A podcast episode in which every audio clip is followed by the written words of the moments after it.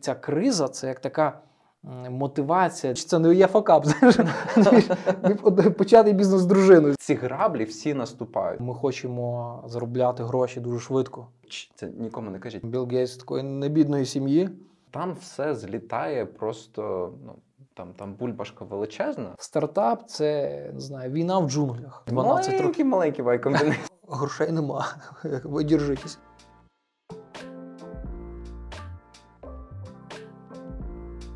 Привіт! Мене звати Саша Ремінний, і ви сьогодні разом зі мною на стартап кухні.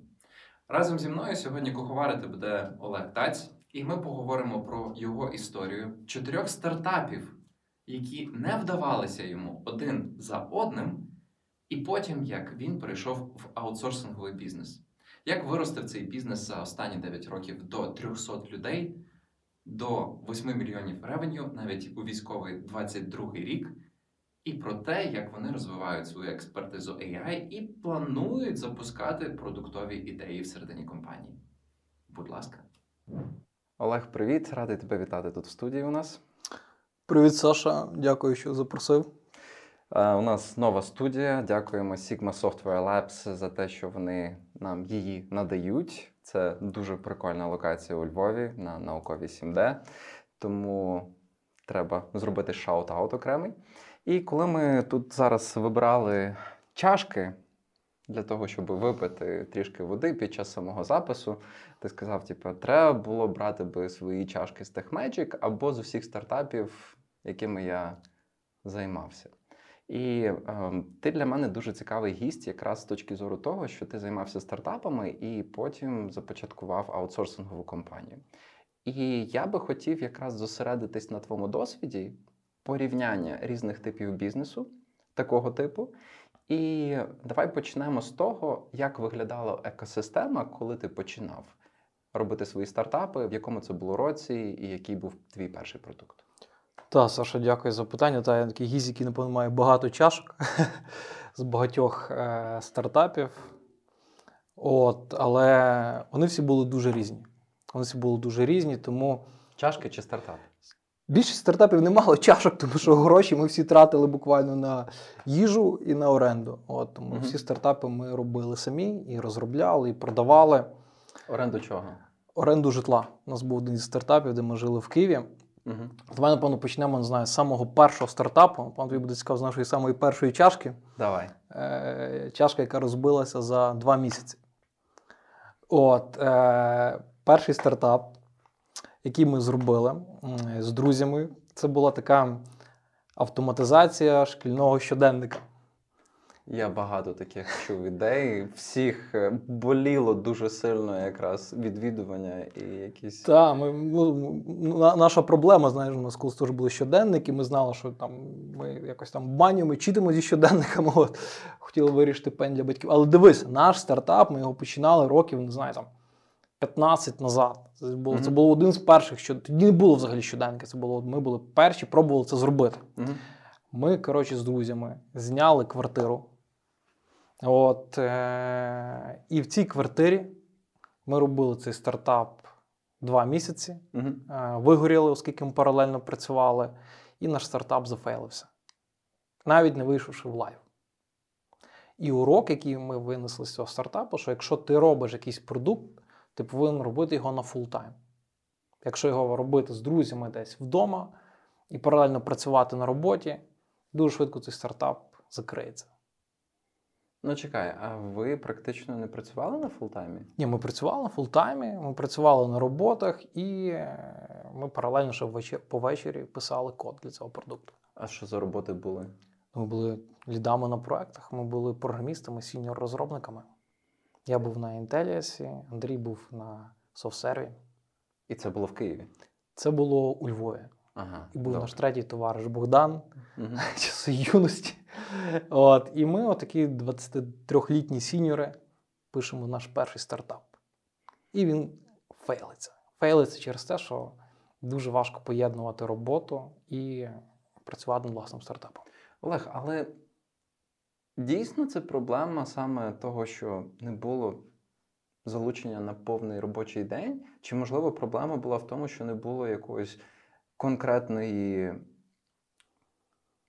ринкової проблеми, тобто відгуку від е, ринку, що таке, що ви робите, це потрібно. Тобто ви щось робили, але ну хто був цільовою персоною того всього? Так, дуже, дуже ти правильно кажеш. Розумієш? Але коли ти починаєш стартап, тебе має бути такий запас міцності, щоб хоча б кудись дойти, запустити це MVP. Угу. А ми вигоріли, ми навіть не дійшли до MVP.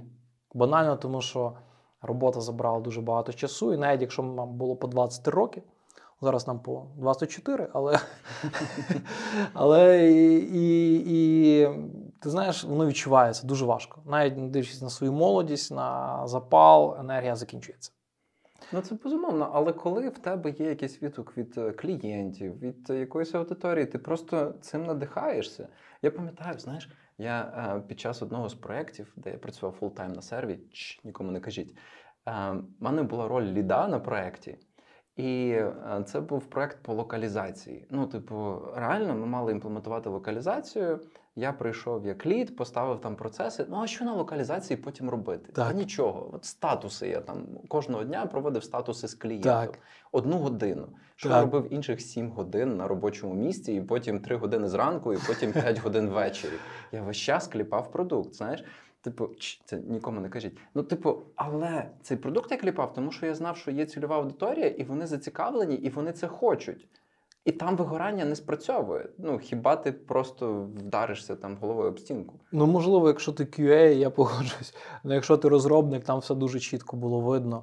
І е, нам, нам тоді не вдалося.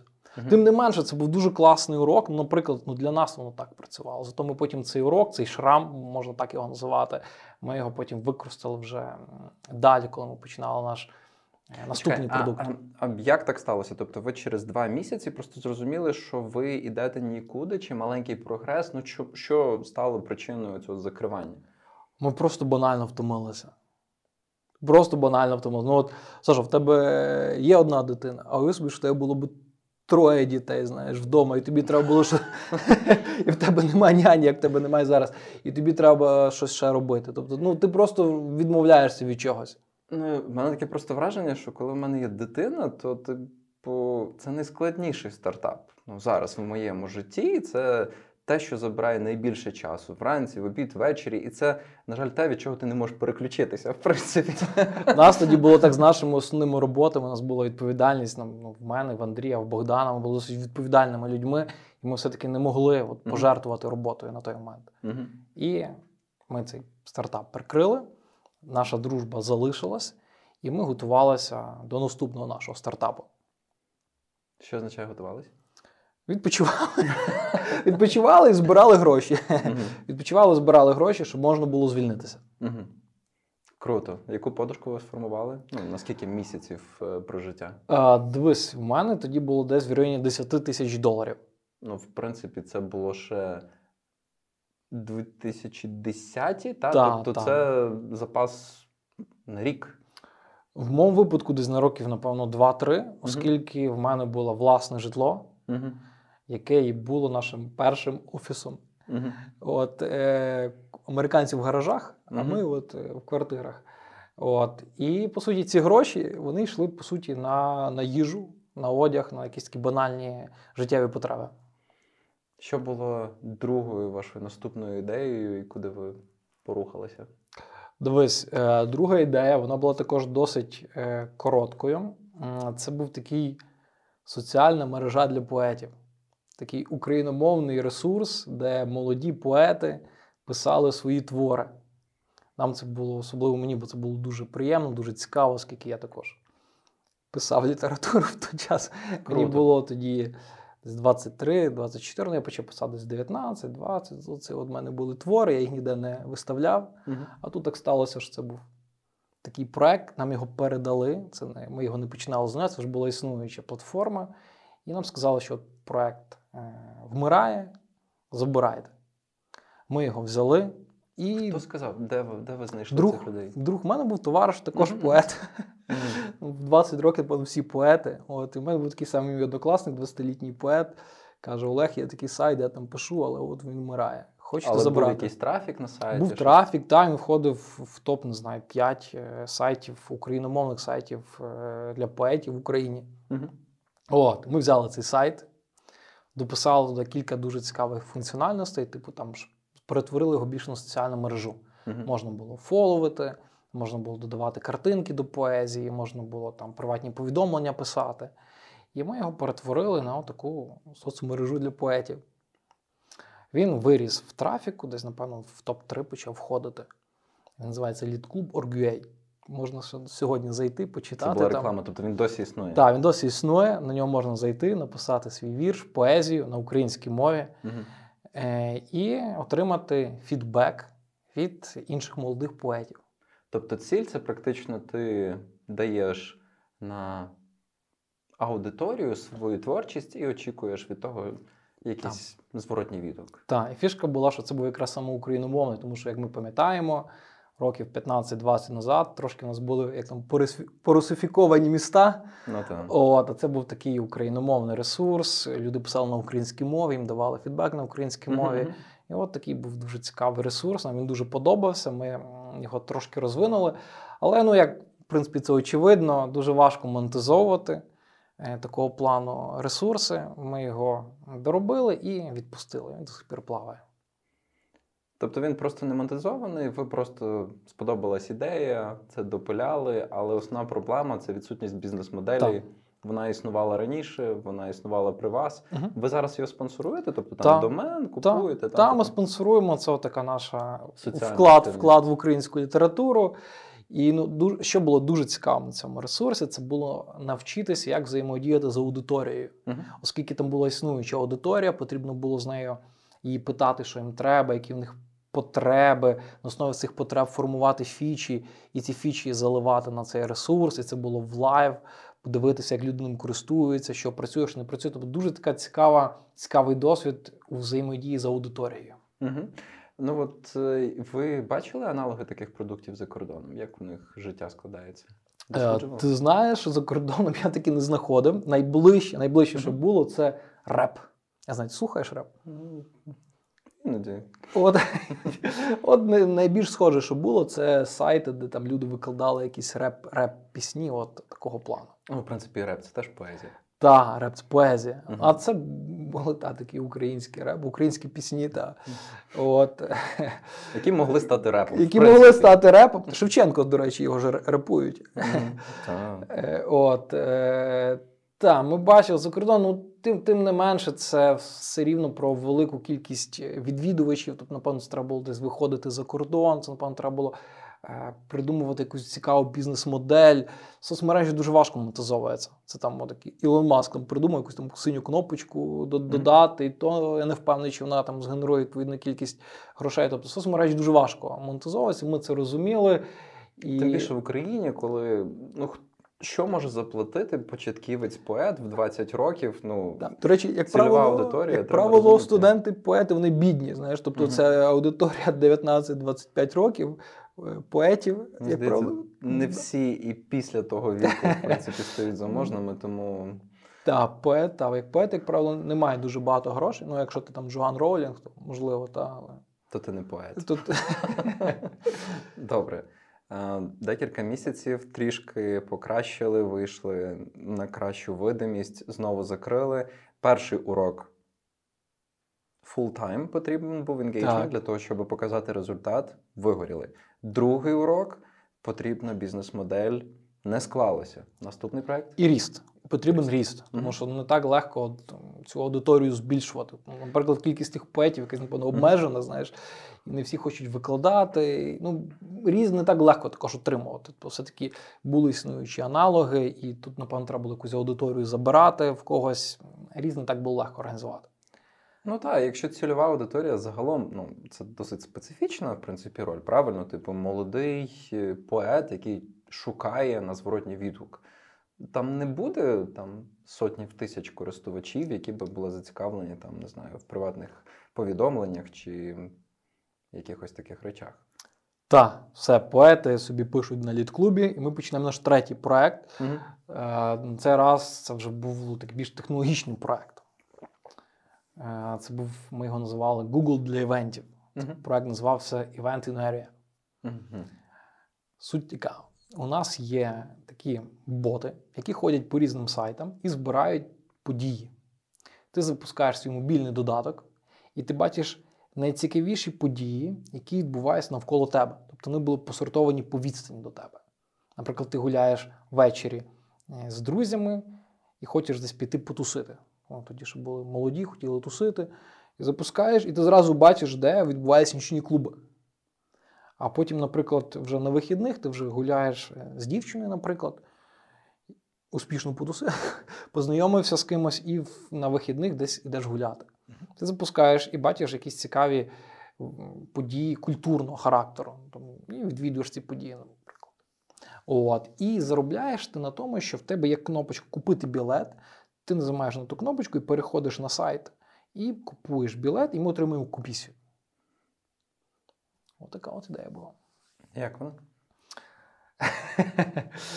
Також тяжко розбилася. Тяжко розбилася по тій причині, що досить складно було рости. Тобто ми росли лінійно, вже вже був хороший ріст. Але все-таки стартапи мають рости експоненційно такого плану. Тобто ми, ми росли е, досить повільно для стартапу. І комісія від продажу білетів була досить маленька. На всі такі події, на яких можна було заробити, а це великі концерти, їх е, нам не віддавали продавати. Такі білети не продавалися. Такі білети продавалися тільки організаторами. Грубо кажучи, океан Ельзи нам би ніхто не дав продати. Ті білети, ну, Про океан Ельзи ти би не шукав е, десь в додатку, який сортує події по відстані від тебе. Правильно? Ти йдеш на океан Ельзи, то ти йдеш на океан Ельзи. А це я так розумію, ти йдеш повз італійський дворик, і там якийсь концерт невеличкого там бойсбенду, і от туди, в принципі, квиток можна було би купити. Звичайно, але ми могли тобі підсунути океанельзи, розумієш, між італійським двориком і не знаю, нічним клубом Міленіум був би океанельзи, як промовити mm-hmm. івент. І ти би купив би цей, цю подію. Ну, а типу, багато є платформ, там концерт, Ticket Club, Вони могли би бути вашими партнерами? Звичайно, вони були нашими партнерами. Тобто, mm-hmm. в ідеалі сама фішка інвентарії, що у нас не було конкурентів. Тобто, у нас mm-hmm. був, як там ми тоді почитали книжки, Голубий океан, щоб ні з ким не конкурувати, зі всіма бути партнерами. Типу, всі були frenemies, тобто friends enemies, та? Тобто ви з усіма могли просто запартнеритись так. і просто якось ділити вигоду. Так, тому що, наприклад, на концерт UA не було подій, ну ж самих, наприклад, нічні клуби. Угу. Нічні клуби на той час е, вони мали окремий свій сайт, там називався Nightlife Львів, щось таке, типу. Угу, угу. Якісь культурні події. Вони жили взагалі в своєму якомусь на своїх якихось маленьких дрібних вебсайтах. І ми це все агрегували, мали таку величезну базу подій. Звучить класно, і в принципі мало би мало би воно потрохи рухатись, але мало. ти просто проблема через те, що в Україні ця комісія в кінцевому випадку завжди була маленька, чи де де, де ти бачиш, що не спрацювало? Повільно, Повільний ріст. Все було класно, реально рівняння сходилося. У нас росло відвідуваність, у нас росли прибутки, все росло. Але все росло дуже повільно. Тобто для стартапу це. Е, потрібно було ну, 10 років займатися цією цією, цією платформою, щоб ну, досягнути якихось відчутних результатів. А якщо там вкинути якісь додаткові інвестиції, я не знаю, в рекламу, в customer acquisition, в partner acquisition, куди можна було якось рости краще, щоб це було нелінійно? Треба було в Customer Acquisition вкладати вкладати кошти, але ми чомусь е, боялися під цей проект піднімати раунд інвестицій. Mm-hmm. Ми боялися, що все-таки ми не зможемо побудувати там багатомільйонний е, продукт. Чому? Це питання якесь особисте, що боялися, типу, що були не впевнені в своїх силах, чи про цільову аудиторію ви були якісь про якісь гіпотези не впевнені? Е, ми були не впевнені, що нам вдасться дуже динамічно рости.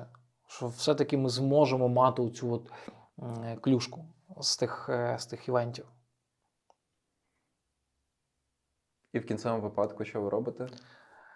Е, дивись, важливо сказати, що цей проект Івентенерія пережив два етапи. Угу. Перший етап це коли ми, я, Андрій Ліда, ми звільнилися з роботи і почали цим проектом займатися full-time. Угу. І другий етап, коли ми з цим проектом виграємо грант від бізнес-інкубатора iHUB Labs, це щось типу як Y Combinator, тільки в Україні.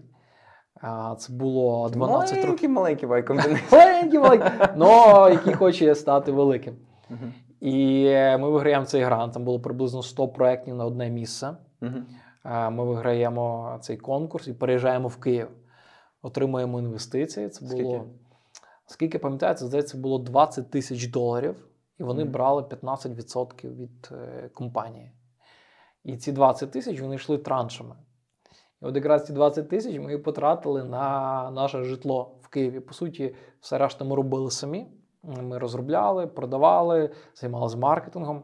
А ці кошти, по суті, йшли на оплату нашої квартири і харчів. І коли ми переїхали в Київ, ми отримали дуже потужну менторську програму. І після цієї менторської програми ми дуже сильно переоцінили наш цей проект. От після цього, цієї менторської програми ми були заряджені. Треба от продавати, треба рости, треба показувати кожен місяць круті результати. І ми бачили івентенерія, яка росте дуже повільно. Ми думали, ні, ми Rockstars не вийде з нас, маючи цей проект. Можливо, за 10 років кропіткої роботи буде якийсь прибуток, але це не те, що від нас хочуть наші ментори. Тобто до вас виставили ну, реалістичні очікування. Тобто, якщо ви хочете йти в венчурну індустрію, то, будь ласка, побудуйте свою клюшку, і ви просто зрозуміли, що це неможливо. Але в принципі, ви все одно на ці тести, на ці гіпотези витратили ті кошти, які дав East Labs.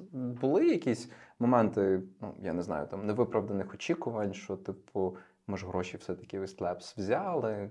Як то виглядало на особистому плані? Е, Ну, ми гро- гроші взяли під компанію, ми відпрацювали ті гроші.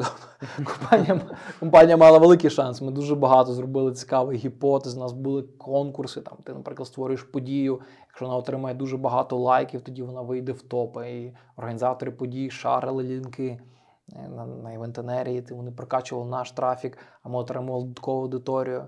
Ми робили різноманітні конкурси. Ну, Було дуже цікаво. Воно все класно працювало, ну дуже повільно. Які От. це роки були? Це був 2011, напевно.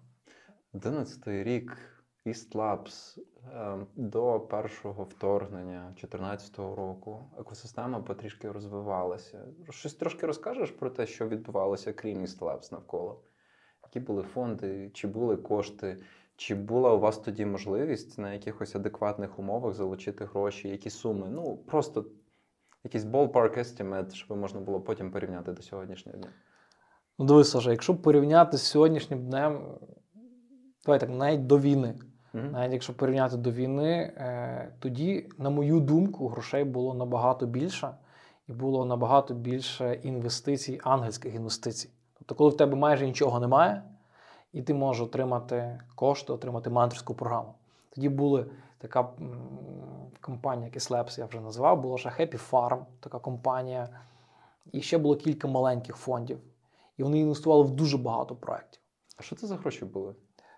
Тому що країна ніколи не була особливо багата в ті роки, та? Типу, звідки ті кошти переливалися, скажімо Так то так? невеликі кошти, Саша, це там пару мільйонів доларів. Тобто це були досить маленькі кошти, просто їх чомусь не шкодували. Я, ну, я не знаю, чому зараз так, але раніше не шкодували і от роздавали по 20 тисяч, е, по 50 тисяч. В принципі, багато компаній їх отримало. І дуже багато компаній, команд формувалися саме в той період. Наприклад, наші друзі, з якими ми підтримуємо зв'язок по Іслепсу, наприклад, ті ж самі Пр- преплі. Вони, Мгм. вони тоді почали.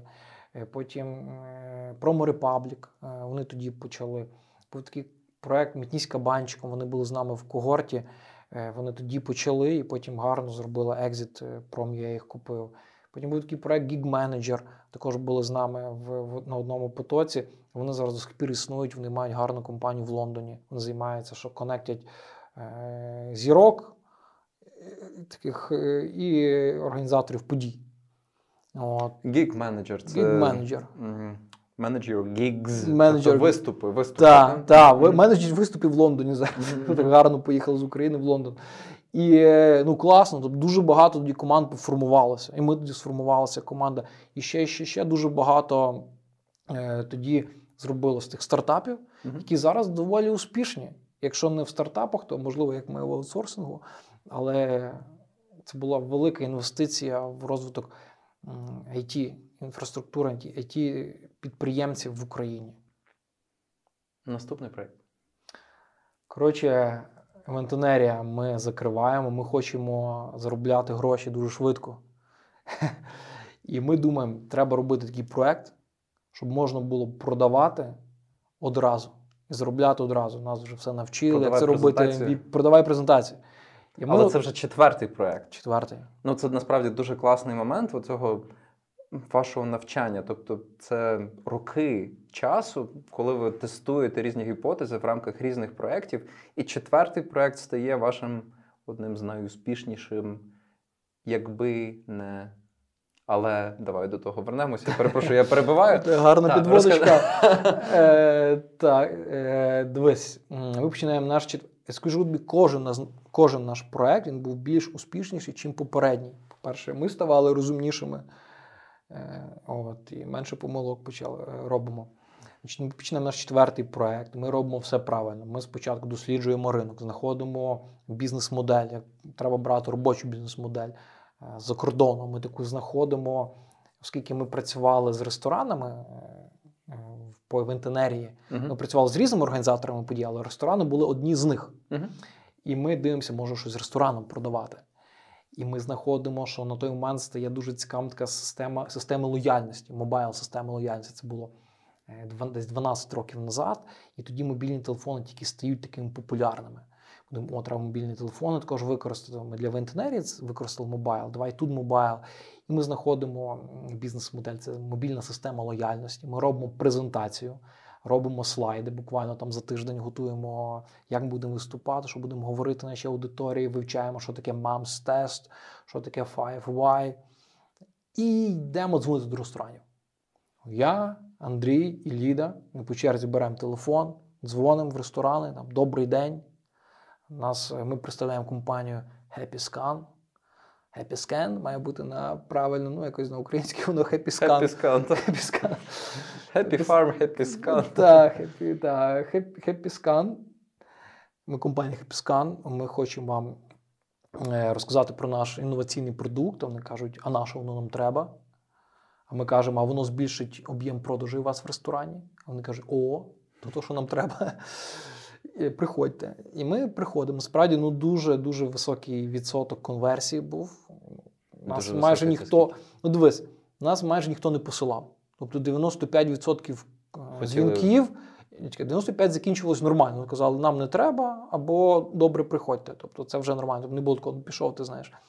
Це, це, це на мотивацію дуже впливає. Все-таки потім наступне, десь відсотків 60-70 були зацікавлені. Тобто вони казали, якщо і ні, то давайте там через місяць подзвоніть. Тобто зі 100% 60% казали можливо. Так. Мгм. І десь тих наступна воронка, десь, можливо, половина з них погоджувалася на зустріч. Десь в районі 30% вже хочуть мати зустріч. Так, так, так. Мгм. Десь 30% має зустріч, і це дуже чудово. Нам це, нам це подобалося.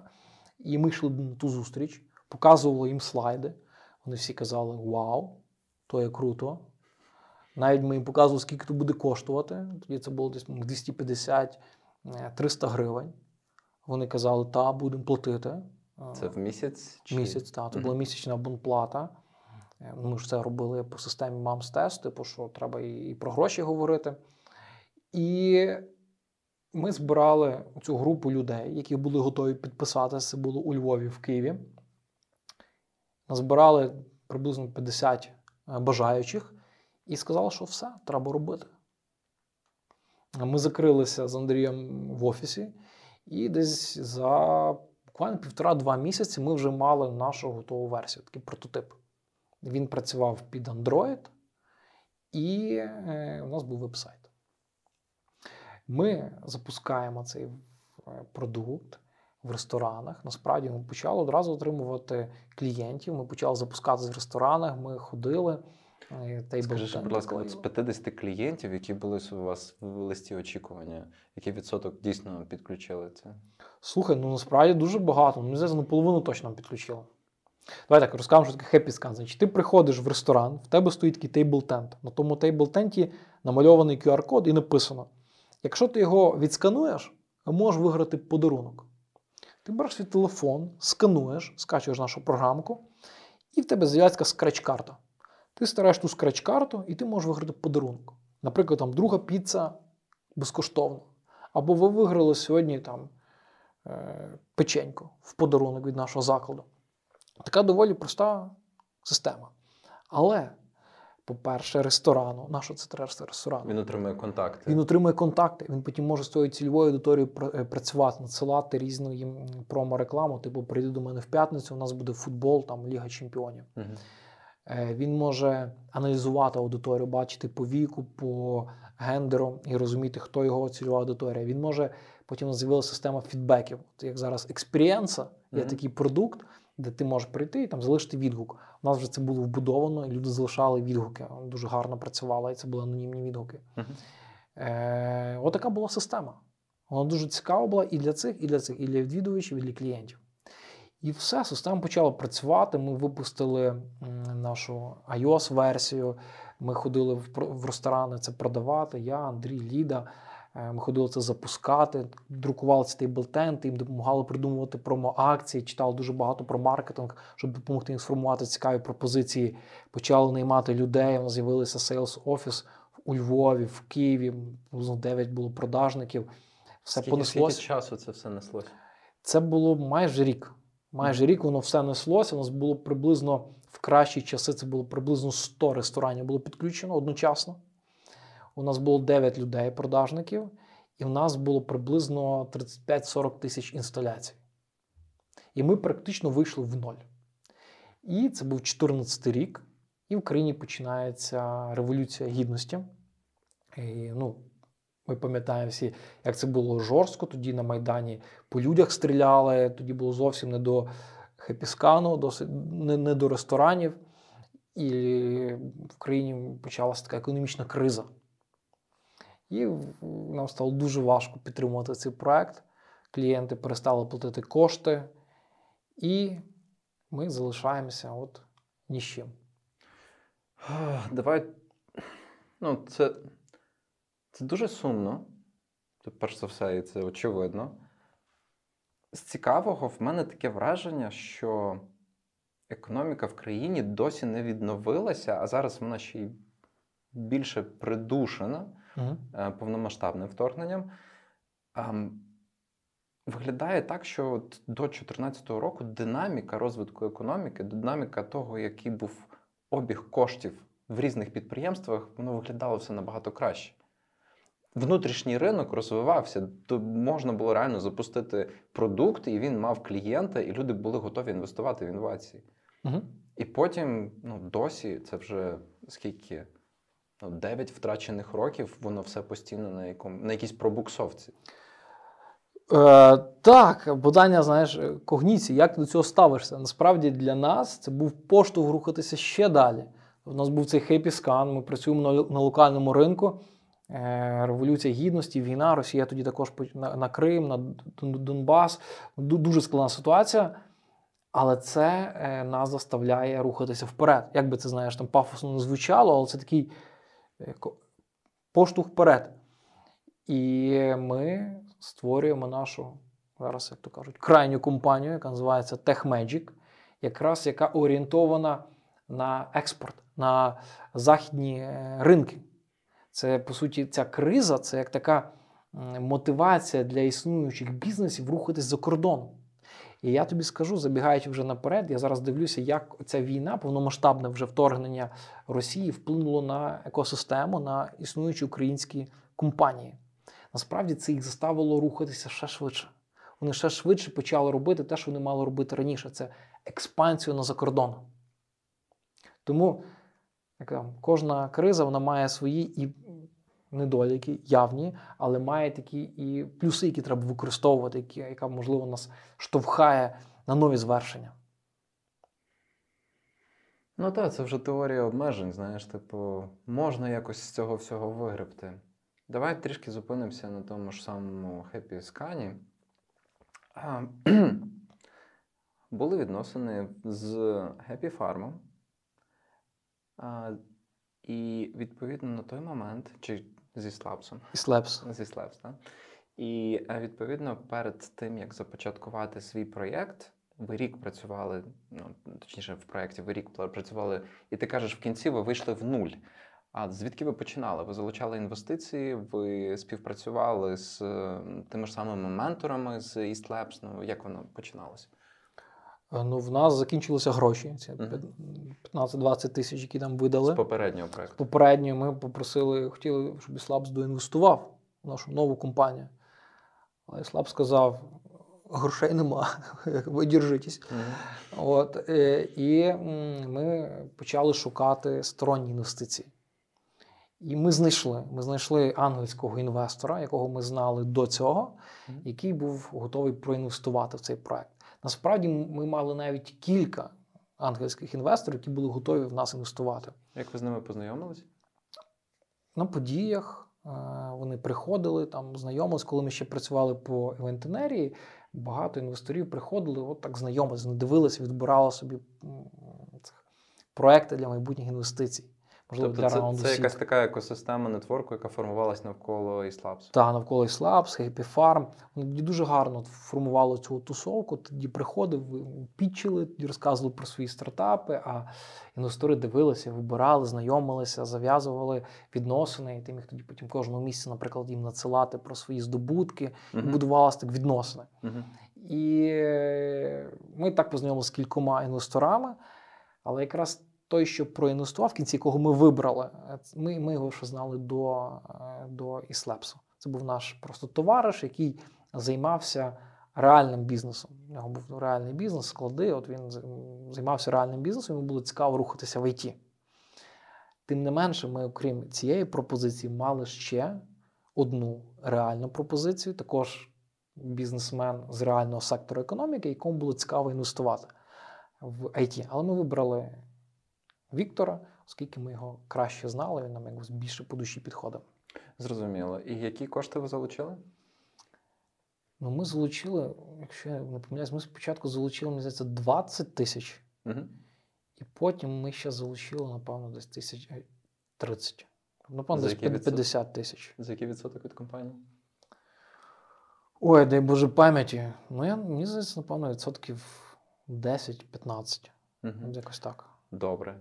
Це з приводу того, як ви розвивалися, і це вже була інша компанія. Вона вже не мала відношення ніякого до попереднього вашого бізнесу. Ні, вона мала. Ми все-таки тоді домовилися зі Slabs, що ми залишаємо їм їхню, їхні відсотки від цієї компанії. Здається, було так.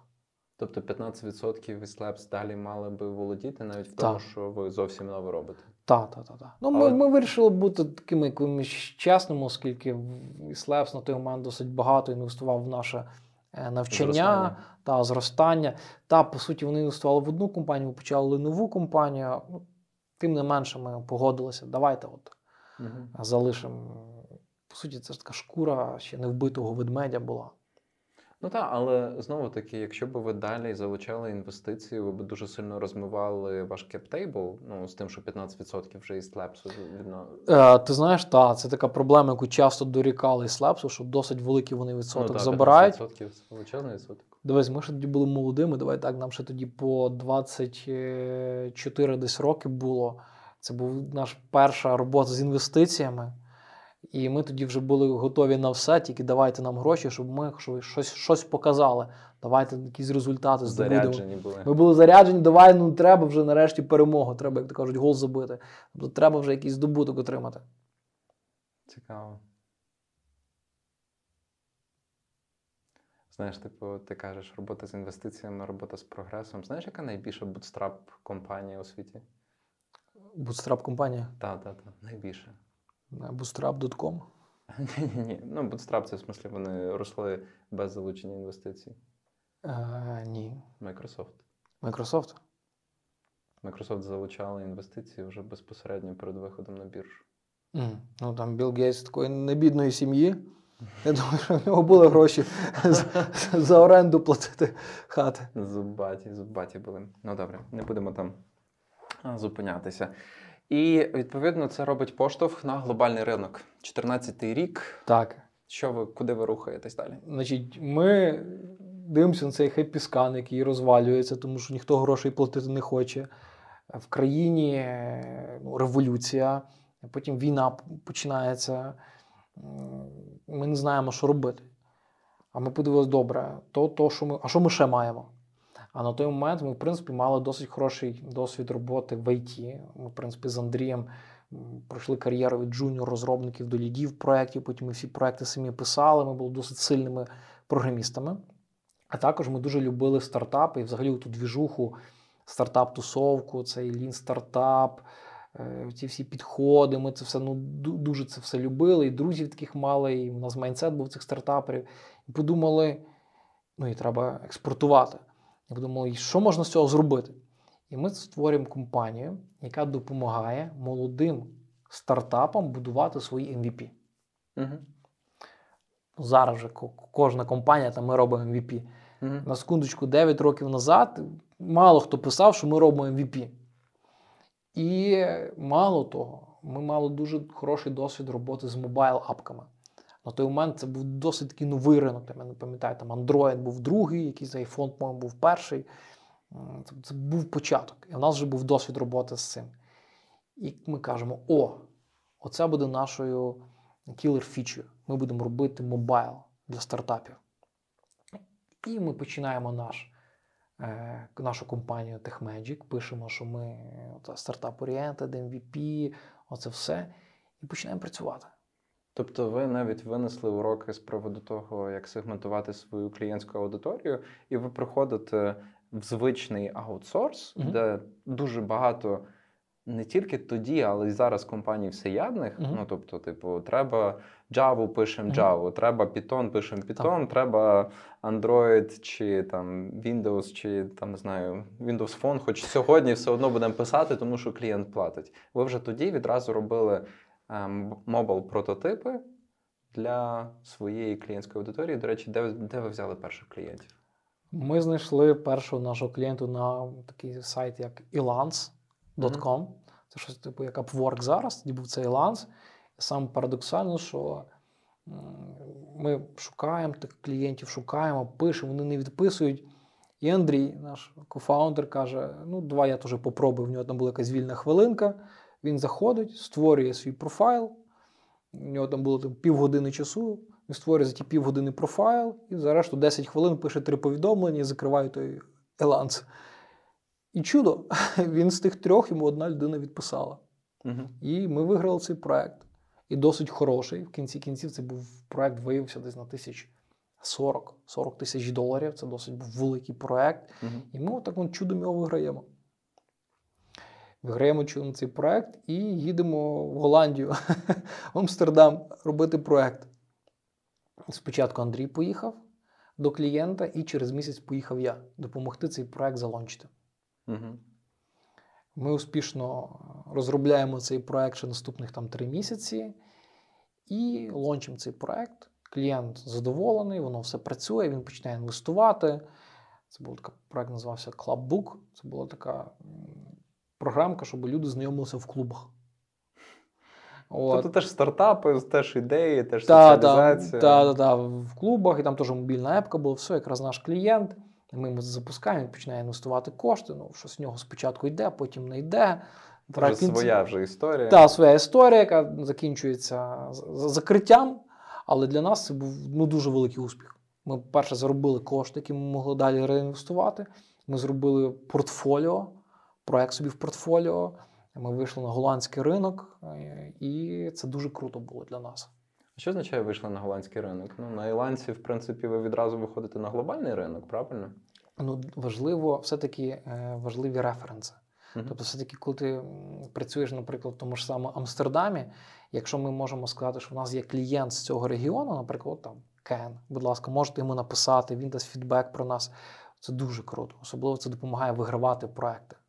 Коли ти е, можеш е, зразу людині, голландцю, сказати, от тобі контакти, набери його. І навіть зараз для нас це працює ну, дуже важливо в TechMagic, коли вже ми маємо там, не сотню клієнтів, е, дуже багато проєктів, сайт, ну все дуже круто. Тим не менше, і сьогодні це дуже працює. Коли нам приходить клієнт, ми йому робимо нашу пропозицію, і потім ще даємо йому референси. Нам, будь ласка, познайомся з цією людиною в твоєму регіоні. І дуже часто, там в 90% випадків, вони дзвонять і спілкуються перед тим, як з нами працювати. Яка спеціалізація у вас зараз? На сьогоднішній день ми вже робимо все. Як би це парадоксально не звучало.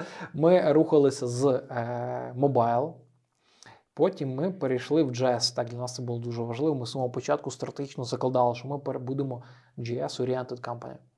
Ми перейшли в JS, ми побудували JavaScript. JavaScript. Ми Web будували Web UI і бекенд на Node.js. Мгм. Ми побудували досить сильну команду. На той момент, це вже було 9 років назад, Node.js тільки починався. І ми вийшли на цей ринок. Там, я не знаю, мені здається, Node.js ще немає якоїсь official версії, воно ще було в такої бета. І ми робимо Node.js. І ми забираємо цю аудиторію, ми фокусуємося, розвиваємо експертизу, і ми були JS-oriented компанією. І буквально е, минулого року ми вже вирішили все-таки розширяти. Ми technology agnostic ми вже додали і Java, і .NET, ми вже хочемо відійти від е, технологічної складової, а більше говорити вже е, про якусь доменну експертизу. Ми зараз дуже інвестуємо в security, у нас дуже сильна команда. Ми зараз інвестуємо в фінтех. Напряму у нас є дуже сильна людина фінтех, локально знаходиться зараз в Штатах. От, е, ми починаємо більше такі от домени починаємо розвивати. OpenAI Stack ми починаємо розвивати. То ми вже намагаємося від JS Mobile е, перейти в таку технологічну експертизу. Яка зараз, який взагалі зараз розмір компанії? Скільки людей? В нас зараз практично майже 300 людей працює.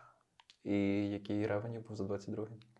Дивись, е, за 22 рік ми більше 8 мільйонів ревеню.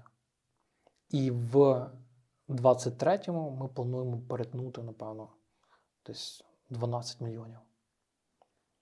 Це величезні кошти для того, щоб такими оперувати. Як тобі зараз взагалі за кермом тепер цього корабля і от твоє відчуття сервісної компанії? Ми проговорили те, як ви еволюціонували в декількох чотирьох насправді ідеях стартапів, потім перейшли в сервісний бізнес. Там знову таки якось реалізували себе через якусь вертикалізацію спочатку, нарощення експертизи в певних областях технічних. Зараз перехід в доменний, доменну експертизу. Як, як відчуття в аутсорсинговій компанії і як воно було в стартапах? Воно відрізняється з точки зору бізнесу, з точки зору, не знаю, самореалізації, з точки зору потенційних можливостей росту. Тобто найбільша різниця в тому, що ми заробляємо гроші. Між стартапами стартапах ми, стартапах ми їх тратили, і було таке відчуття: ну, а як, а що буде завтра? Знаєш, таке відчуття невизначеності. Наприклад, от мені зараз було би дуже важко, коли в мене там є дружина вже офіційно, в мене є дитина, знаєш, і в тебе там гроші на 2-3 місяці наперед, то дуже важко психологічно. В аутсорсингу ми почали заробляти в перший місяць, і ми вийшли в плюс ну, буквально за 2-3 місяці. Ми покривали все, і наші витрати, офіс, мали гроші на маркетинг. Тобто за 2-3 місяці ми вже були такі. Ми були бізнес, який генерує гроші. Мгм. Це була принципова різниця. Е, дивись, е, з точки зору вантажу, який давить на плечі, перше, ми далі продовжуємо тою самою командою. Тобто всі ці чотири проекти, ну, більшість з них ми робили е, тою самою командою. Я, Андрій і Ліда. І е, маючи таку сильну команду, е, маючи цей весь досвід, нам зараз набагато легше, оскільки ми розуміємо наші сильні слабкі сторони, одне одного доповнюємо, і TechMagic так гармонійно розвивається за рахунок того, що є така злагоджена робота команди.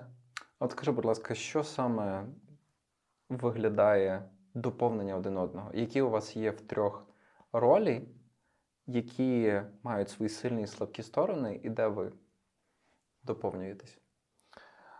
Напевно, з Андрієм ми більш схожі, оскільки ми були такими технарями одразу. Ми були програмістами. Ми все ж е, весь цей період до наших стартапів ми писали код.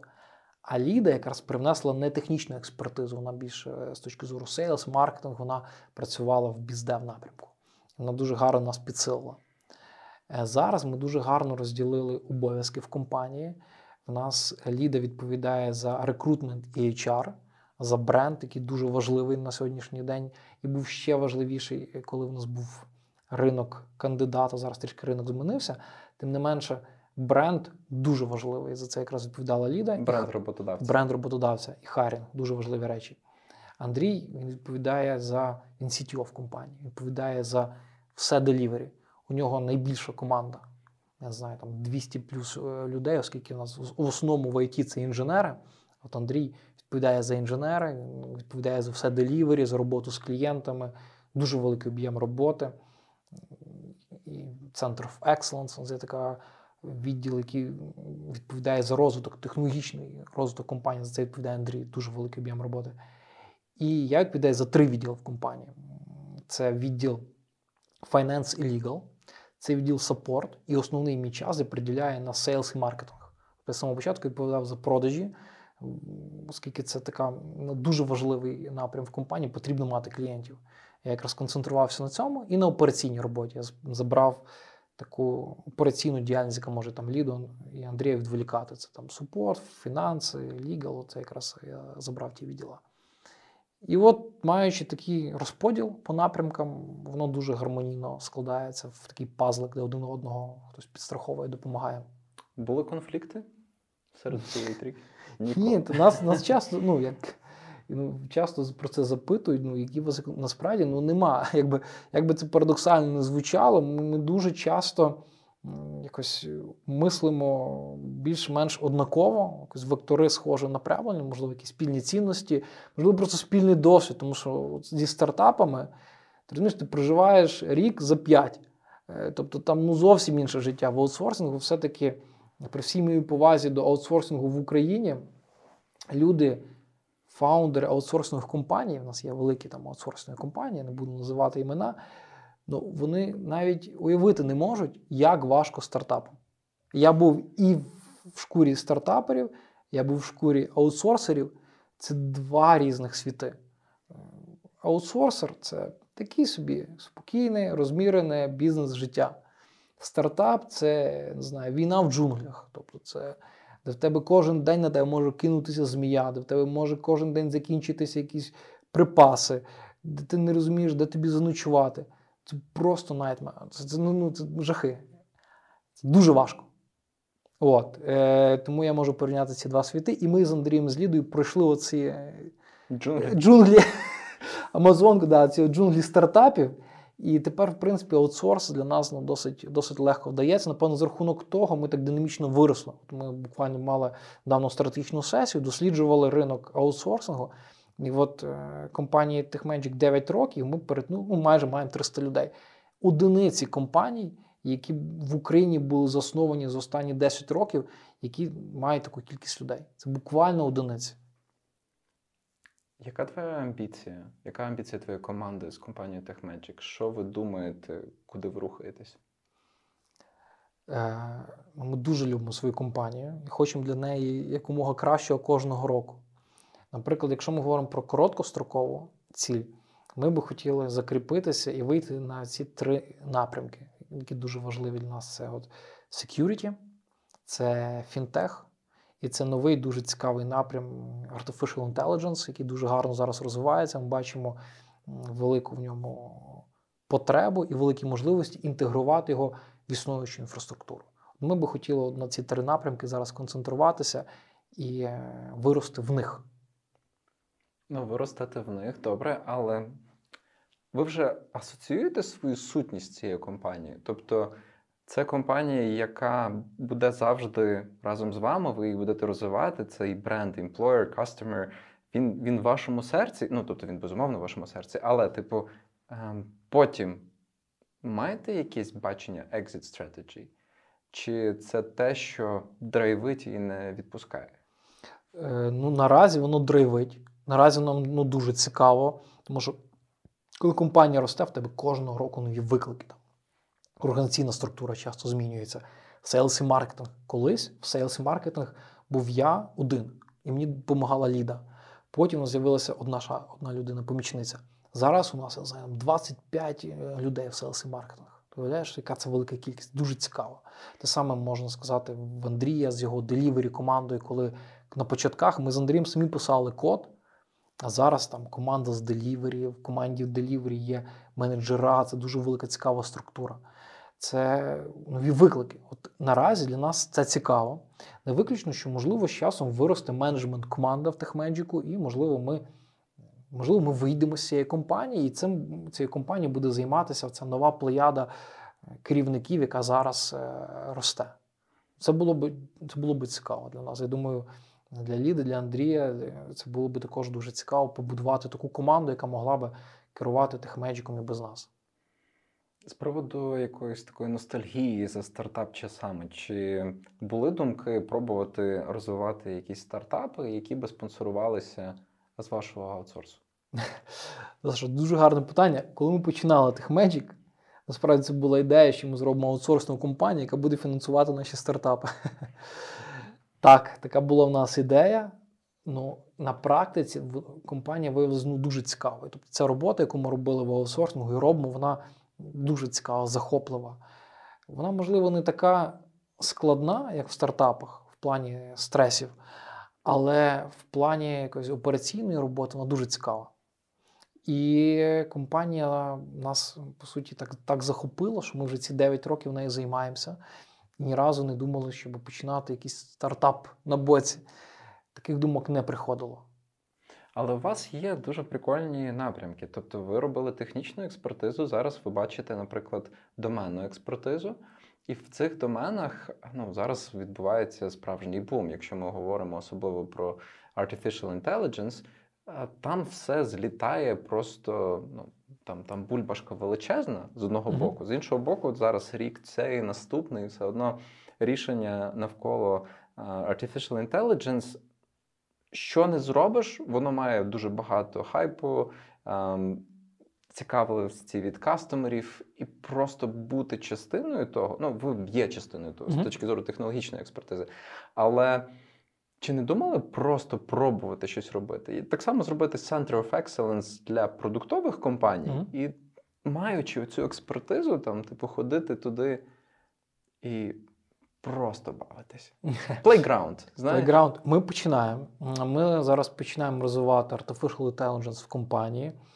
У нас є центр of Excellence, яким займається Андрій. І от зараз ми розпочинаємо там наш, наше знайомство, наш досвід роботи з Artificial Intelligence. У нас е, вже є людина, яка буде цю роль виконувати, і ми хочемо консультувати стартапи в Artificial Intelligence, оскільки мені ця тема дуже близька, і я бачу, що практично ну, будь-який проект він виграє від інтеграції з Artificial Intelligence. Для мене от сучасна AI це більш схоже на запуск айфону. Якщо ти пам'ятаєш, це по суті такий додаток до твого продукту. У тебе є нова пошта на веб-сайті, тепер будеш мати нову пошту на мобільному девайсі. Так само Artificial Intelligence це по суті як нова така модальність, де ти можеш свій проект е, використати, отримати якісь бенефіти з Artificial Intelligence. І ми би хотіли це інтегрувати. Плюс ми вже маємо деякі наробки в Artificial Intelligence. Ми вже зробили такий rd проект е, скажімо так, Copilot для інтерв'ювання. Якщо ти знаєш, як працює Copilot, він допомагає тобі писати код. Uh-huh. І в нас є така система, називається Венді, з якою ти спілкуєшся, яка тобі допомагає проводити інтерв'ю, задає кандидатові цікаві питання на основі твоє, опису твоєї вакансії, аналізує його CV-шку, аналізує його відповіді. І потім тобі, маючи там 10 кандидатів, рекомендує тобі найкращий меч. Тобто вона збирає інформацію від кандидата, має його якусь е, початкову інформацію, CV, можливо, там application letter, і це все формує і каже, типу, так. навіщо нам ці невдахи? От дивися на цих так. трьох. Або, наприклад, ти маєш цих трьох, вона тобі каже, задай, будь ласка, цьому оце питання, цьому задай оце питання, а цьому задай оце питання. Вони відповідають, і потім вона це весь промпт аналізує і тобі каже, ти знаєш, оцей Василь найкращий підходить тобі під вакансію Java інженера, тому що в нього такі-то, такі-то є скілсет. Добре, і ви вже це впроваджували в себе? Ем, наразі ми це розробили як rd проект Зараз воно проходить таку етап тестування. Угу. Who knows? Може, в майбутньому ми використаємо. Наразі ціль цього проекту була все-таки як R&D, ознайомитися з технологією, подивитися, що таке engineering, е, як взаємодіяти з OpenAI, як взаємодіяти з ChatGPT, як взаємодіяти з GPT. І маючи цей от досвід, ми вже зробили такий кейс. І ми вже його будемо використовувати в продажах, будемо показувати, от ми маємо цю експертизу, от реальний проект, можна зайти, поспілкуватися з Венді, отримати, подивитися, як вона аналізує кандидатів. Насправді це дуже чудово все працює. Ну, я би з таким продуктом вже його пакував і йшов на Product Hunt. І все одно, що з ним відбудеться, розумієш? Вам же ж просто ну, потрібно знайти людину, а завжди в аутсорсинговій компанії завжди є люди, в яких е, шило в одному місці. Та? Типу, і тобі завжди потрібно думати, як їхню експертизу використати так, щоб їм було завжди цікаво.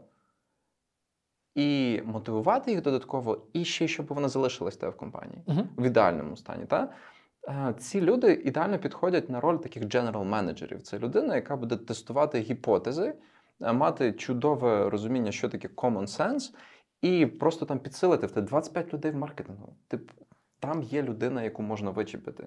Е, В тебе є люди там в інженери, які, які можна підсилити. Ну, тобто, мені це настільки цікаво було би злібити у формат якихось знаєш, такого продуктового конвейера, щоб так, одна, друга, третя, стартап-студія з того всього будується. Знаєш, і я розумію, тобі, можливо, загалом цікава картинка всього так Magic, як, як така, знаєш, але типу можливість брати участь в тому технологічному розвитку екосистеми, тому що ну. е, Я часто це згадую просто як, як дороговказ. Та? Е, проблема аутсорсингового бізнесу маржинальність. Ми можемо заробляти тільки певну фіксовану вартість зверху від вартості послуг. Вона фіксована. Коли ми говоримо про продуктові рішення, маржинальність практично не обмежена, тому що кількість затрат, суми затрати на типу безпосередньо підтримку інфраструктури, не, не на розробку, а на підтримку інфраструктури, вони в рази менші, ніж те, що ти можеш отримати від клієнта. Для мене це взагалі типу найкращий прототип, коли ти там робиш якийсь платний браузер екстеншн, Угу. який інфраструктурно ти взагалі не маєш нічого платити, ти просто платиш там за хостинг веб-сайту практично. І отримуєш за це там щомісячно якісь кошти. Знаєш, типу, це, це типу якісь такі прості бізнеси, які в Україні легко стартувати, легко там виходити там на AppSumo, на Product Hunt, знаходити перших early адоптерів. І просто зробити таку, ем, знаєш, стартап-студію в рамках кожного аутсорсера. Це, це є одна проблема. Зміщується фокус, Угу. І кожен аутсорсер розуміє, що якщо є великий класний проєкт, туди треба закинути експертів. Але якщо просто дозволити собі такий плейграунд, бачити бюджетну можливість, виділити людей, які будуть жити не аутсорсом, а будуть сидіти в одній окремій кімнаті, і їхні ключові показники будуть зав'язані лише на ріст Мгм. продукту, і ніколи їх навіть не турбувати з проблемою аутсорсу. Мені здається, ми таким чином можемо просто понароджувати багато класних продуктових Мгм. бізнесів. І це один з найкращих шлях, шляхів, як нам побудувати продуктову експертизу, продуктову країну, стартап-країну, а не далі розвивати аутсорсинговий сервісний бізнес. Що ти про це думаєш? Е, дуже цікаво. Дивись, це нагадує те, як я бачу TechMagic, ідеальний TechMagic. Е, Для мене TechMagic – це така м, площадка для старту стартапів. Оце в мене ідеальне бачення TechMagic. Ну так він починався. Спочатку як сервісних, сервісних він, він починався як, так, як, як буде генерувати кошти для стартапів. А я говорю навіть трішки більше, що всередині TechMagic будуть рости стартапи. Я приведу приклад. У нас є одна з вертикалей, називається Magic Fuse. До нас приєднався такий хлопець е, Володя, Володимир, який був дуже класним е, експертом в Salesforce. І він зробив ну, ну, дуже класну роботу на одному з наших існуючих проєктів. І сам по собі е, Володимир був такий харизматичний, організований хлопець. І ми бачили, що він хоче чогось більшого, не тільки розробка під Salesforce. І ми з ним поговорили про це, і ми побачили, що йому було би цікаво розвивати Salesforce напрям. І нам було, було цікаво розвивати Salesforce напрям, оскільки ми бачили в цьому великий потенціал. І ми почали інвестувати у Володю в Salesforce напрям. Ми створили окремий бренд, ми придумали е, назву цього бренду, ми вибудували цілий веб-сайт і запустили цілий напрям, який називається зараз Magic Fuse, в якому зараз працює практично 40 людей, якими керує Володимир. Це, по суті, людина всередині компанії. Ми створили якби такий новий бренд, тому що була людина і було це цікаво. Наступний бренд в нашій сімействі TechMagic, в сімействі Magic People, називається Magic Hire. У нас була людина Галя. Їй було, вона була лідов, е, лід рекрутменту. Їй було дуже цікаво спробувати побудувати е, агенцію, рекрутмент агенцію. І ми з Галею разом побудували Magic Hire. Придумали разом назву, розробили веб-сайт, почали інвестувати в маркетинг. І ми зараз маємо е, Magic Hire, який згенерував досить пристойну суму за минулий рік. І від цього виграли всі. Це підсилило і TechMagic, оскільки в нас тепер більше рекрутерів, і у нас більше е, досвіду. Ми не тільки закриваємо вакансії в TechMagic, ми закриваємо сторонні вакансії, дуже різноманітні, такі вакансії, які б у нас ніколи не відкрилися.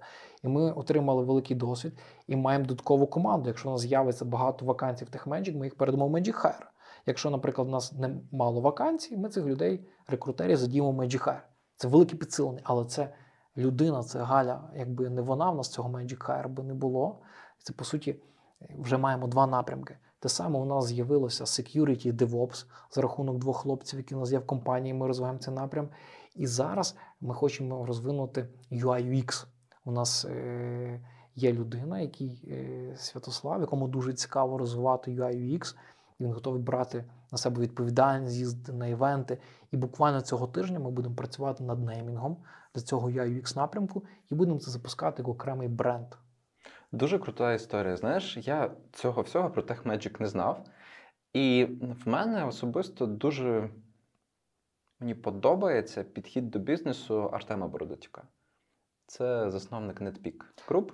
Так, так. І от те, що ти зараз говориш, воно досить схоже в тому напрямку, що запускаються окремі бізнеси, і вон, і все будується на ем, accountability і responsibility окремих людей. Тобто вони беруть на себе зобов'язання, ти даєш їм ресурс, і продукти, і ідеї, і напрямки починають в тому розвиватися. Просто ну, практично це вже формує певний холдинг. І в мене є велика повага до Артема з точки зору того, як він, почавшись з ем, SEO агенції, потім зараз перейшов в маркетингову агенцію. Зараз має декілька агенцій для мобільних додатків, і зараз вже декілька продуктових компаній. Все воно починається з одного. Там ще просто є одна дуже класна специфіка, оскільки він починав з маркетингу. Ця експертиза при розвитку стартапів вона є ключовою. Тому що найбільша проблема, особливо в Україні, це спілкування, це знаходження з клієнтів. Угу. Знаходження клієнтів, спілкування з клієнтами. І тут ну, дуже великий геп. Всі люди, які стартують з технологічного минулого, їм потрібно пройти тих 1, 2, 3, 4 проекти для того, щоб дойти. Ага, все-таки треба спочатку продавати в презентацію. Знаєш, ці граблі всі наступають. Ну це просто дрова. Знаєш, типу, і якщо ти починаєш з маркетингової експертизи, ти відразу починаєш спілкуватися з клієнтом, бо в тебе нема продукту, а тобі кажуть, типу, на гроші роби customer acquisition. До чого? Не знаю, зроби лендінг. Зроби лендінг, просто туди жени людей, і яка би не була унікальна ідея, протестуй, що вона цікава клієнтам, mm-hmm. знаєш. Тому дуже крутий досвід насправді до TechMagic. Ну, ви ще до тисячі людей поки не дійшли, але там ще й там є місце і для продуктових ідей. Можливо, так, що... якщо ви такий портрет, як Саша описав, бо у нас є вакансії зараз на маркетинг. Будь ласка, відправляйте свої CV, ми з вами обов'язково зв'яжемось. О, у, нас, у нас зараз стартує якраз напрям по UI UX, який, ми дуже, який нам дуже цікавий. До речі, от я приведу приклад з UI UX. Ми розвивали UI UX. Я розумію, наскільки це складно розвивати, оскільки. UIX це самий поширений тип компанії в світі. Не знаю, там найбільш UIX агенцій на клатчі, чим будь-яких інших компаній. Але до нас прийшла людина з цікавою ідеєю, що давай ми зробимо UI UX, але ми сконцентруємося на accessibility. Перейдемо на українську мову. В тебе є веб-сайт і є люди з обмеженими можливостями. Там люди, які погано бачать. Люди є, наприклад, з психологічними розладами, їм там дещо, деяку інформацію важко сприймати. І наш UI-експерт Святослав він має дуже гарний досвід в accessibility, як проєктувати веб-сайти, щоб вони були максимально доступними для максимально широкої аудиторії, для людей з обмеженими можливостями. І він каже, що це можна зробити фішкою цієї компанії. Я, як людина, яка в маркетингу дуже багато, і Андрій, і Ліда, ми одразу побачили, що це це фішка, це цікаво. Це може бути цікаво якраз enterprise рівнем. клієнтів, які якраз е, фокусуються на максимально широку аудиторію. Тому що, наприклад, стартапам не важливо, чи там маленький відсоток людей вони втратять, їм важливий market. А якраз established бізнес, їм важливий це accessibility, щоб люди з різними можливостями могли користуватися. Ми побачили, що це унікальна річ, і давай будемо інвестувати в цей напрям. Круто. Добре. Як. Що би ти назвав своїм найбільшим факапом? Взагалі в бізнес-кар'єрі? в, житті. Е, найбільшим факапом в в, в стартапах, в бізнесі, так? В бізнесі, так. Та ти знаєш, е, нема так, нема такого, таких факапів. Тому що розумієш, ці факапи це якби такі помилки, як я розповів про цих е, чотири розбиті чашки та е, літклуб, це шкільний щоденник, івентенерія, хепіскан. І багато було ще ініціатив техменджик, які, напевно, не були достатньо успішними. Але це дуже цікавий досвід, оскільки ці помилки потім нам допомогли е, рухатися вперед. Тобто ми зрозуміли, ага, давай треба звільнимося з роботи, давай будемо концентруватися на маркетингу, давайте одразу будемо продавати, давай будемо робити фокус на чомусь. Це допомагає. Бачиш, часто люди кажуть, що треба рухатися швидше. От е, я був на одному інтерв'ю, людина каже, яка твоя найбільша помилка? Типу, що би ти сказав собі молодому? Він каже: Я би сказав, рухайся швидше. Але я почав працювати в 19 років. Куди швидше? Куди вже швидше? Куди вже швидше? В 19 років. Е, Плюс має бути якийсь час на життя. Не можеш зразу бути там Ілоном Маском, ракети запускати. Треба трошки із друзями час проводити, із сім'єю, не стартапами єдиними. Баланс повинен бути. І, в принципі, цей баланс був. Тому важко сказати. Нема таких е, помилок. Партнери. Мені з партнерами дуже сильно повезло. Ми з Андрієм з Лідою вже 15 років. Е, ну, Ліда твоя дружина. Ліда моя дружина. Найближчий партнер. Так, найбільший партнер. Там, чи це не є факап. Почати бізнес з дружиною. знаєш. Ліда, привіт. Ні, Це також не факап, це цікаві теми, можна разом обговорювати. Ну, Нема факапів, Саша. Я буду таким нескромним. Нема великого факапу, є такі е, уроки. Як з війною, яка ваша реальність в компанії пов'язана з війною? Як війна вплинула безпосередньо на ваш бізнес, уже там е, повномасштабне вторгнення, і що ви робите, щоб допомагати? Дивись, е, як би це парадоксально звучало, ну за період війни, оцей рік, 22-й, ми виросли практично 50%. Тобто це був все-таки рік росту.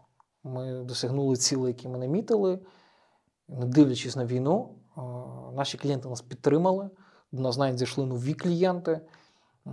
Багато контрактів зірвалося, тим не менше, багато з них і закрилося. Тому ми як бізнес виросли. Знаєш, давай тут е, ем, дуже важливий момент. Які були ключові моменти, завдяки яким вам вдалося все-таки закрити певні із е, тих контрактів? Ну, закрити в сенсі підписати. Тобто, я знаю, що зараз загалом по індустрії є такий певний спад, особливо початок 23-го, тому що деякі контракти, які підписані були в 21-му, вони давали дуже гарний вихлоп в 22-му нарощування об'ємів, але зараз все одно якось так ринок не зовсім зрозумілий. Давай я тобі дам коротенький зріз, як я бачу ситуацію.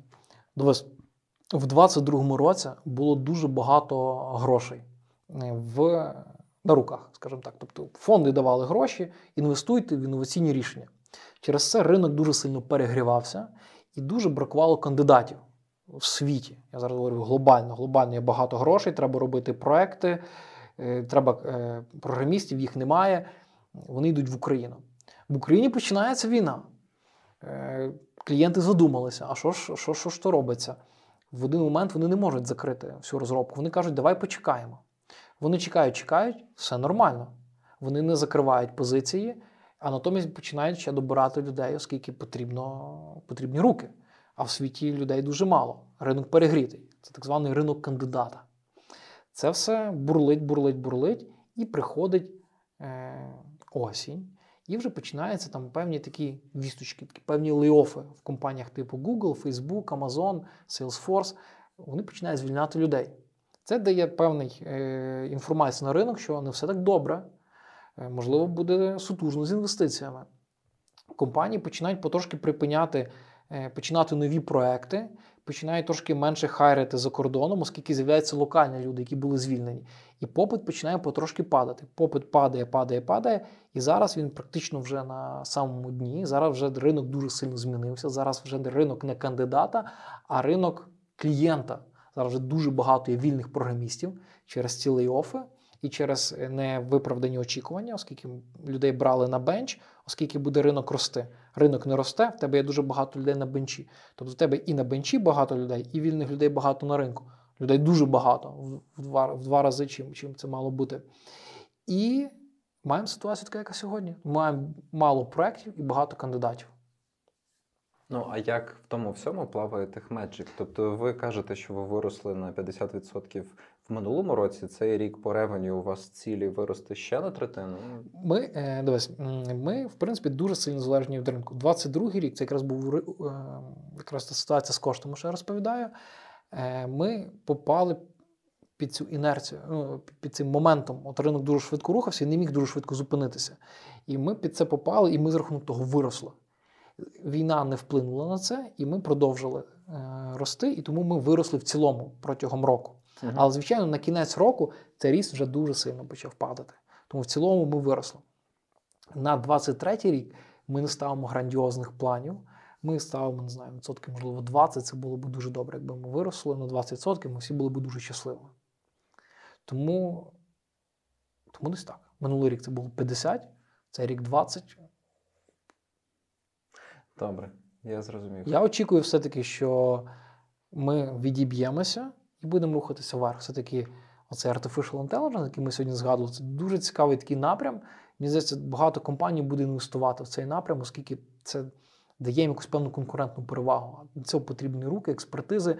Ми сподіваємося, що ми захопимо частину цього ринку. І те саме стосується фінтех, мені здається, в кризи фінтех буде цікавим, і тому ми зараз інвестуємо в фінтех. Як е, володіння таким великим човном, аутсорсингом допомагає вам допомагати країні бороти ворога? Е, Так, дивись, в перші місяці, така вже не знаю, самореклама. Е, Так, в перші місяці ми практично весь прибуток віддавали на армію. Були дуже сильно інтегровані в допомогу е, біженцям, називаємо їх так. Тобто це люди, які були вимушено переселені.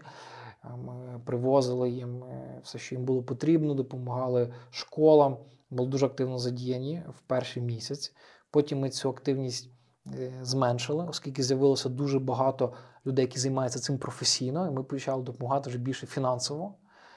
Е, ми зараз кожного місяця мінімум 500 тисяч гривень віддаємо на допомогу, передаємо на допомогу, запускаємо проекти також кожного місяця.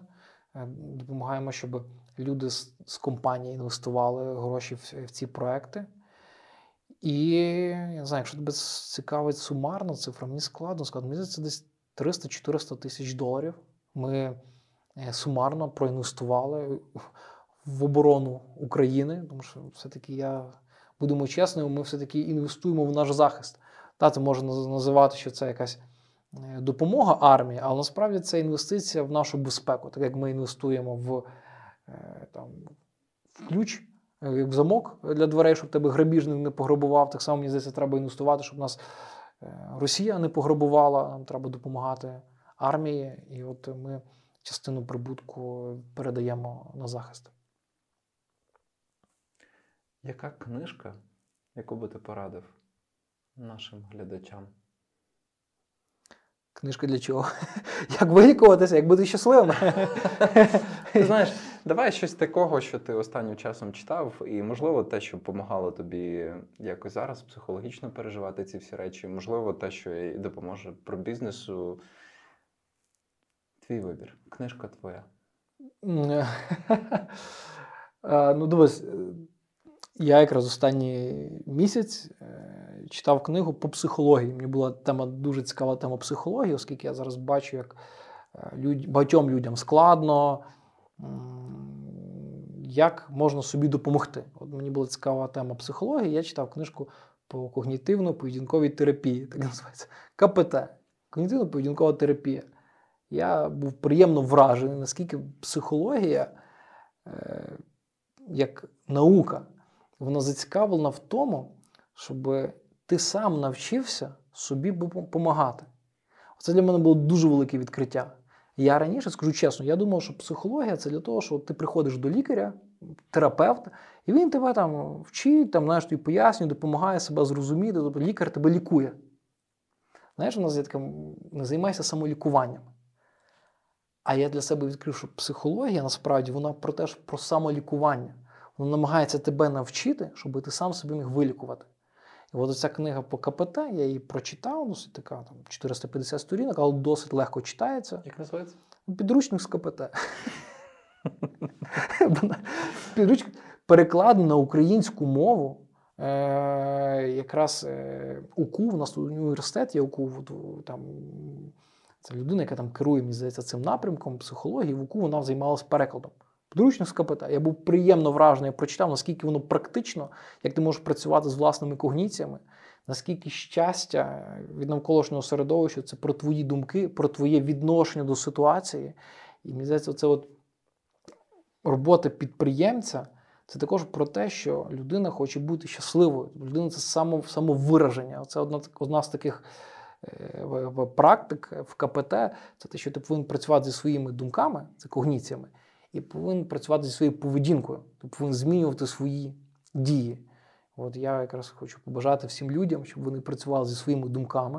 Мені здається, на сьогоднішній день люди досить так непогано працюють зі своїми думками. Підприємці маю на увазі такі молоді підприємці, вони багато читають, багато думають, але потрібно, щоб працювати зі своїми діями. От коли воно в комплексі, людина починає ще щось робити, тоді народжується бізнес, і людина стає щасливою. Якщо вона хотіла справді створити бізнес, от е, це такий симбіоз. Оця книга мені дуже сильно допомогла. Підручник з КПТ. Підручник з КПД. Рубрика питання від Аліни від нашого оператора. А, ти казав, що одна із фокус тем це штучний інтелект. І зараз е, це такий дуже червоний екран, там дуже багато компаній, дуже багато конкурентів. Чи не страшно туди заходити? Дякую, Аліна, за питання. Е, так, це червоний океан, але ми, як компанія, ми не плаваємо в цьому океані. А ми, скажімо так, зі сторони допомагаємо людям, продаємо їм шлюбки. Е, є такий часто приклад, от запитують, коли була золота лихоманка, е, сотні тисяч людей, десятки тисяч людей їхало за тим золотом, і питання, хто на цьому всьому заробив. А зробили ті люди, які продавали їм кірки. Тобто вони працювали, інструменти для добування золота. От ми в цьому червоному океані якраз компанія, яка продає інструменти. Тобто, чим червоніший океан, тим нам краще. Ну, на цьому, я думаю, можна сказати, що наше інтерв'ю закінчується. Сеанс. Дякую, Олег, що прийшов. Дякую, що поділився досвідом. Дякую, Саша, за гарні питання. Мені було дуже цікаво по- саморефлексувати. Сподіваюся, що це комусь також допоможе. До наступних випусків.